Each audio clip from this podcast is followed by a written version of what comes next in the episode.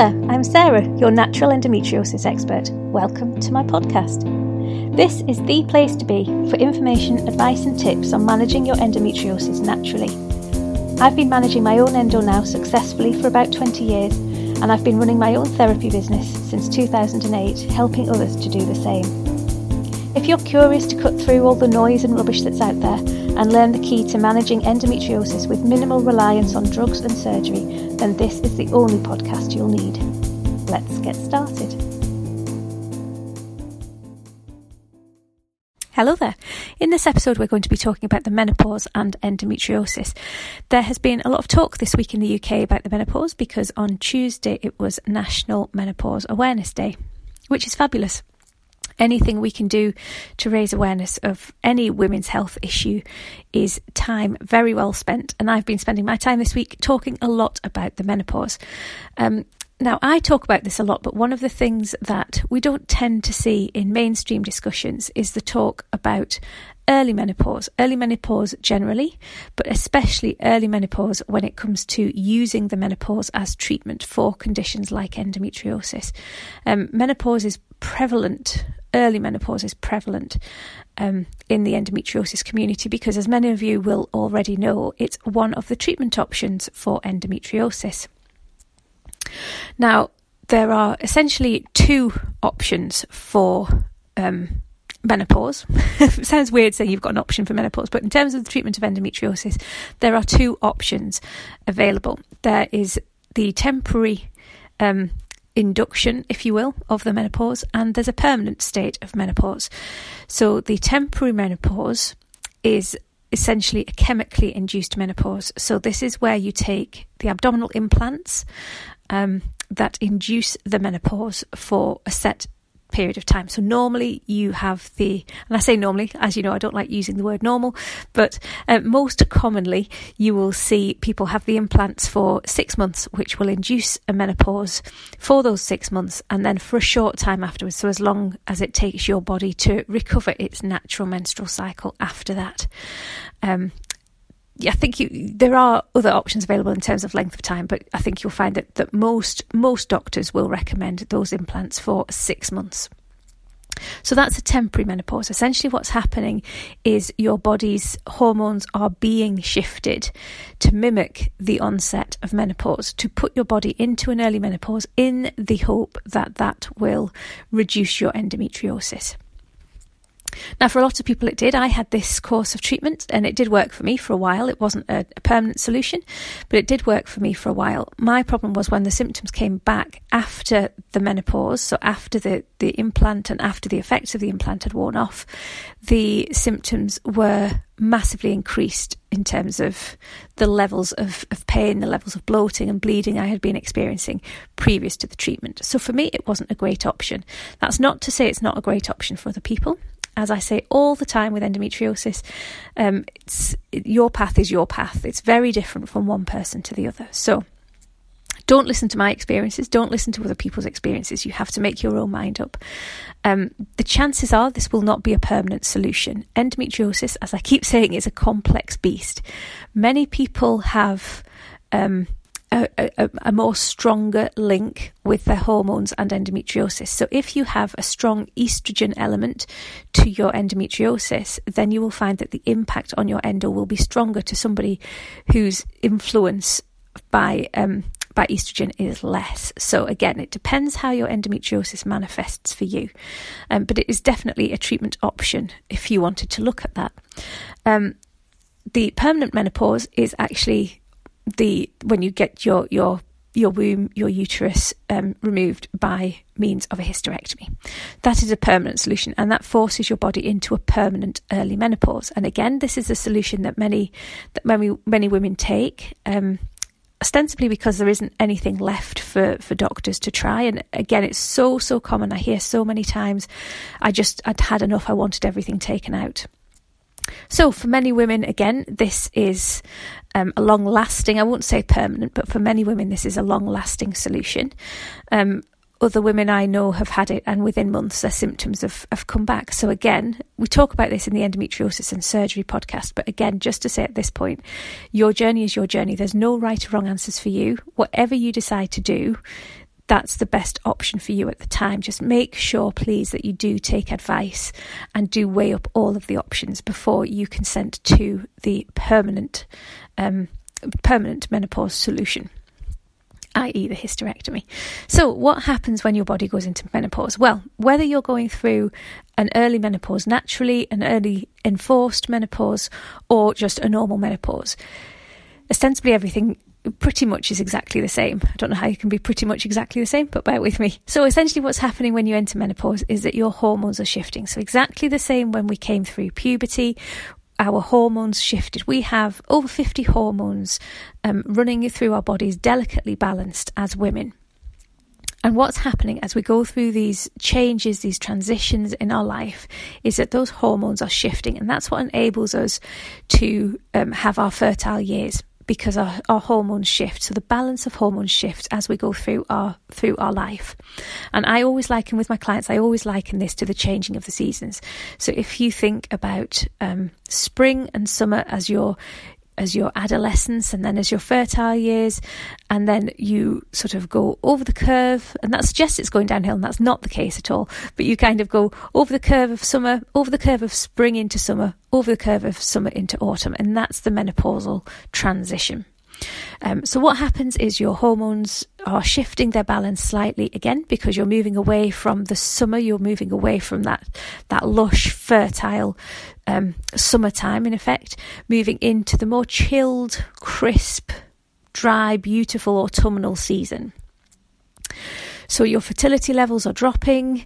Um, your your your get up and go is dropping a lot of the time. If you think about if you mirror this, this the summer and the autumnal transition, then what's happening is is kind of mirrored in our bodies. So we're moving away from this kind of vibrant out till 10 o'clock at night in the in the sunshine more to a okay i'm going to start thinking about you know popping my my, my woolly socks on and um, and having crisp autumnal walks. That's the kind of moods that we're seeing. That's the kind of shifts that we're seeing happening in mood in physical symptoms.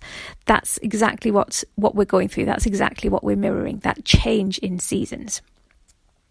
So in an inverted commas a, a healthy um, menstrual life, that's exactly what will be happening. You will be seeing those shifts from spring to summer through to autumn, all happening very calmly, all happening with minimal impact. Um, sadly, that's not the case for a lot of people. Um, we see so many issues with the menopause, with those hormonal transitions, that um, that those transitions aren't necessarily as smooth as they could be when you have something like endometriosis, you're already on the back foot because you already have issues, you have symptoms that are already going to make that transition even more difficult. So, whether you are going through a natural menopause with endometriosis or it's an enforced um, transition with endometriosis, chances are you're going to be experiencing some of the symptoms worse. The impact is going to be worse than somebody whose hormones are balanced, whose menstrual cycle has been healthy throughout their life so that's the first thing to recognise in terms of the the natural menopause with endometriosis. It may it may just just fly by without a without a tweak, um, but chances are that you are going to experience some of those issues, and that's that's fine. That's just how it is. There are there are people like me out there who can help you with that transition, even when you you've had difficult periods in the past when you have an induced menopause, it can be very, very different. In effect, what you're doing is hitting a brick wall very, very quickly. So you're suddenly shifting. Um, it's like global warming on steroids. You're kind of shifting from your summer to your autumn and potentially to your winter in a very, very quick space of time. Your body isn't naturally ready for that. So we have to do a lot of things to to nurture our body as we're going through it. So that's the first thing I'd like to say to you. If you are contemplating or if you have already undergone either a temporary or a permanent menopause shift um, as treatment for endo, just be very very gentle with yourself. Because essentially what you've done is taken your body from summer to autumn in a day and that doesn't tend to happen. Again, if you look at the, the natural progression of things, things tend to move quite slowly. It transitions over a period of time. Same with menopause. There's no set time for menopause. We have three stages of menopause if you're going through natural menopause. There's perimenopause. Now, this can last, this can start at any age and it can last can last months or it can last years, depending on the individual. Essentially, what you're doing when you have treatment that induces the menopause is you're cutting out that perimenopause phase, unless you're in perimenopause when you go through it. But for most of us, we won't be. So for most of us, we're kind of cutting out that perimenopause phase. Perimenopause is when your body prepares itself for that transition, for that shift. So essentially, what you're doing is cutting out that preparation phase. So, the first bit of advice, I can't remember if I've given advice already, but the first bit of advice I'm going to give in this part is if you know that you're going to be having this treatment, is to start to prepare your body for the menopause. Now, that's quite easily done in some respects. Essentially, it means to balance your hormones as best you can. So there's things you can be doing to balance your your your hormones. So exactly the sort of things I talk about anyway. Eating seasonally, eating as naturally as possible, eating good quality food, cutting down on sugars, cutting down on processed food, minimizing stress, keeping yourself calm removing yourself from any stressful situation, learning techniques to calm down that parasympathetic nervous system, to calm anxiety, to be able to deal better with stress. Anything you can do to relax, rejuvenate, um, replenish your body, that can only be a good thing move more. So do whatever movement you can, even if that's just moving a little bit more around your house, go for walks, go for runs, high intensity. Anything you're able to do, start to move more. And then the biggie hydration. You'll hear me talk about this so, so often, but keep your body as hydrated as possible. That's one of the key things. I work with women with endo, I work with women going through the menopause. One of the major issues is the fact that we don't keep ourselves hydrated enough. And it's amazing how many of our symptoms can be reduced just by drinking water. So that's the other thing. Keep hydrated the better you can prepare your body for the for the the brick wall of the menopause the easier the transition will be and the more long lasting the results will be as well. Because that's one thing that I've already mentioned the results for whether it's temporary or permanent menopause, the results in terms of endometriosis tend to be temporary. They can be longer lasting. A lot of people see results for years before endo starts returning. A lot of people will actually see that their endo doesn't return. But for most people, their endo does return at some point the better you can prepare for your surgery or for your implant, the, the, the, better you can prepare for your induced menopause, the longer lasting the results will be, and the easier that transition will be. The better your recovery will be as well. So that brings me on to the recovery itself. So, when we talk about menopause, HRT has a massive role to play in natural menopause. I'm not against HRT. It doesn't work for everyone. There's different variations of HRT available, so it's it's really important if you are going through a natural menopause. It's really important that you get the balance of HRT right for you, the dosage, the the the the dosage method. It's really, really important that however you're you're getting your HRT, that it's the version that's right for you. When you are going through menopause with endometriosis, as a, as a treatment option for endometriosis, I should say, that HRT element isn't quite as readily available. One of the issues we have recovering from, and this is pertinent especially to the surgical menopause. So, one of the issues we have if we've gone through surgical menopause is that the whole point of this of this treatment for endometriosis is to stop the stop the bleeding, but to, to stop the hormonal surges that we get. Now, if you have a dual diagnosis of adenomyosis, there is another another part to it as well. And I guess there is a part, some part of this with endometriosis as well, and that is to remove the adenomyosis. Adenomyosis grows within the uterus, so if you are taking the uterus out, essentially what you're doing is removing the adenomyosis. When the fallopian tubes come out as well, what you're doing then is forcing the body into menopause because those that that cycle just won't exist anymore. You're taking away a vital part of that hormone cycle, so that hormone cycle will just cease to exist. So what you're doing is kind of shifting that balance, like I say, like into a brick wall. Instead of the natural perimenopausal progression, you're taking away an element of the of the cycle, which will just stop the, the hormonal cycle in its tracks. What it will do is start to rebalance itself. So you're not stopping your hormonal cycle completely our bodies are way too complex for that. We have, like I say, fit over 50 hormones at any one time. Removing the fallopian tubes is not going to stop your hormonal cycle. What it will do is cause a massive imbalance, which in itself is going to cause issues. So you might see symptoms after your after your surgery, which are similar to endometriosis, which are essentially your menopause symptoms. So try not again top tip try not to worry that your endometriosis is coming back at the first sign of these symptoms because these symptoms can just be your menopause symptoms and that's very very common. It's perfectly common. So try not to worry if you start to see these some sort of symptoms coming back. So we're talking bloating migraines we're talking pain cramping. That can also just be a general recovery from the operation as well. What we also start to see is as our bodies calm down after our bodies rejuvenate, regenerate after the um, after the the surgery, is that we do really start to have massive typical menopause symptoms. So we start to get hot flushes, which we might have already been getting due to the endo. We start to become forgetful. We start to be to, to have sort of um, those other typical, in inverted commas, menopause symptoms. At this point, if you go to your GP, your GP might well suggest HRT. The issue we have is that the whole point of taking out your ovaries, your the, the things that are stimulating the hormones, is you don't want that horm- hormonal stimulation there. For many women, that is a massive part of endometriosis. Not all women, but for many people, that is a massive stimulant for endometriosis.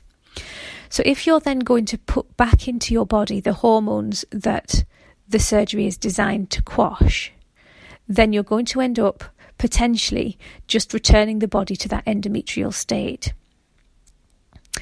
I've just made that up. endometrial state. I quite like it. Maybe I might rename this podcast. Um, but yeah, you're going to be returning the body to that hormonal to that hormonal fluctuation, apparent, well, not fluctuation, but the hormonal levels that are causing stroke, tri- triggering your endometriosis in the first place. So you will have gone through all of that surgery, you will have had the, the, the menopause permanently shifting um, your your body, but then you're you're boosting the very hormone that we want to reduce in the body. You will be reducing it with HRT. So it's very important if you're considering HRT to talk to your doctor about the fact that you had endometriosis, how your endometriosis used to manifest, the impact that your menstrual cycle had on your endometriosis, so that your doctor knows the kind of dosage, the kind of, of administration, the kind of type of HRT that will work for you, that won't just all of a sudden trigger your endometriosis again. And again, there are people like me out there who can help with that. Um, what you don't want to do is be struggling with the symptoms of menopause, even though menopause isn't a health condition. You don't want to be struggling with the symptoms of menopause and then chuck into the mix your endo returning on top of that.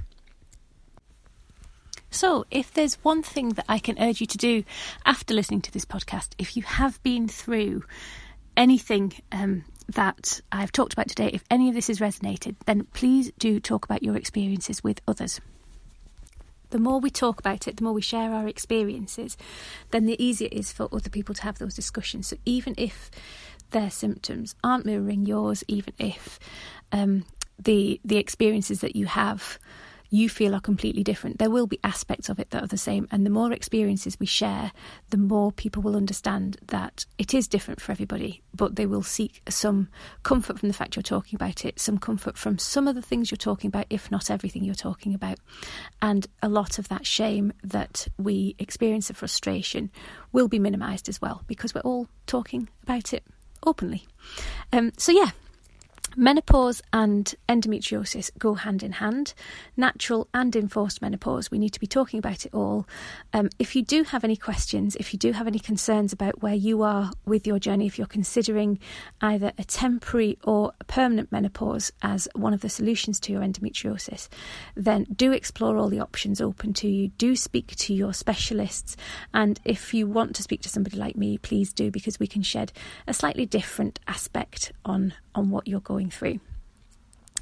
I am actually looking, well, it depends on when you're listening to this podcast, but at the moment, I am looking for three fabulous women to take part in a trial of my um, self guided post op recovery program. Um, it is potentially a six to nine week course. Um, I've got some some extra bits to add on. I don't know whether to do, the, to do them as weeks or to do them as bonuses. So your feedback in terms of that kind of question, as my guinea pigs, would be invaluable. If you are interested, please do email me. It's hello at naturalendometriosisexpert.com if you are interested in one of those three places. Um, it's anticipated that the course or the program will go live um, probably in about maybe probably just after Christmas if I give myself enough time to do it properly, um, and that will give us enough time to test things as well. So if you're interested, please do drop me a line. Um, any other questions as well are always welcome. Any feedback about the podcast is always welcomed. If there's something you would like to hear me chat inanely to myself about for 20 minutes, um, then you're more than welcome to send suggestions through. I will be having guests on um, at some point.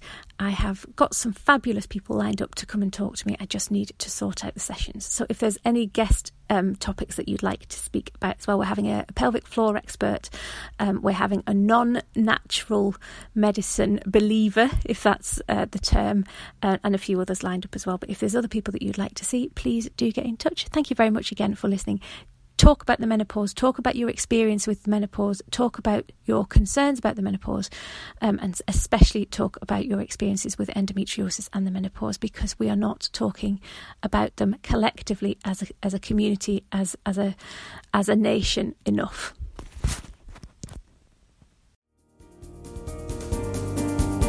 Thank you for listening to today's podcast. If you liked what you heard, then please hit the subscribe button and make sure you don't miss any future episodes.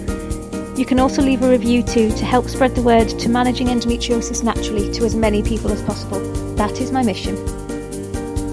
And if this podcast has inspired you to take the next step to managing your own endometriosis successfully, then please head over to my website, naturalendometriosisexpert.com, to see different ways of working with me to bring that dream of living without endometriosis one step closer. Or, for less than the price of a posh coffee a month, you can also become a patron to this podcast and get access to a load more endometriosis resources, as well as my monthly endometriosis clinic question and answer session. See you next time.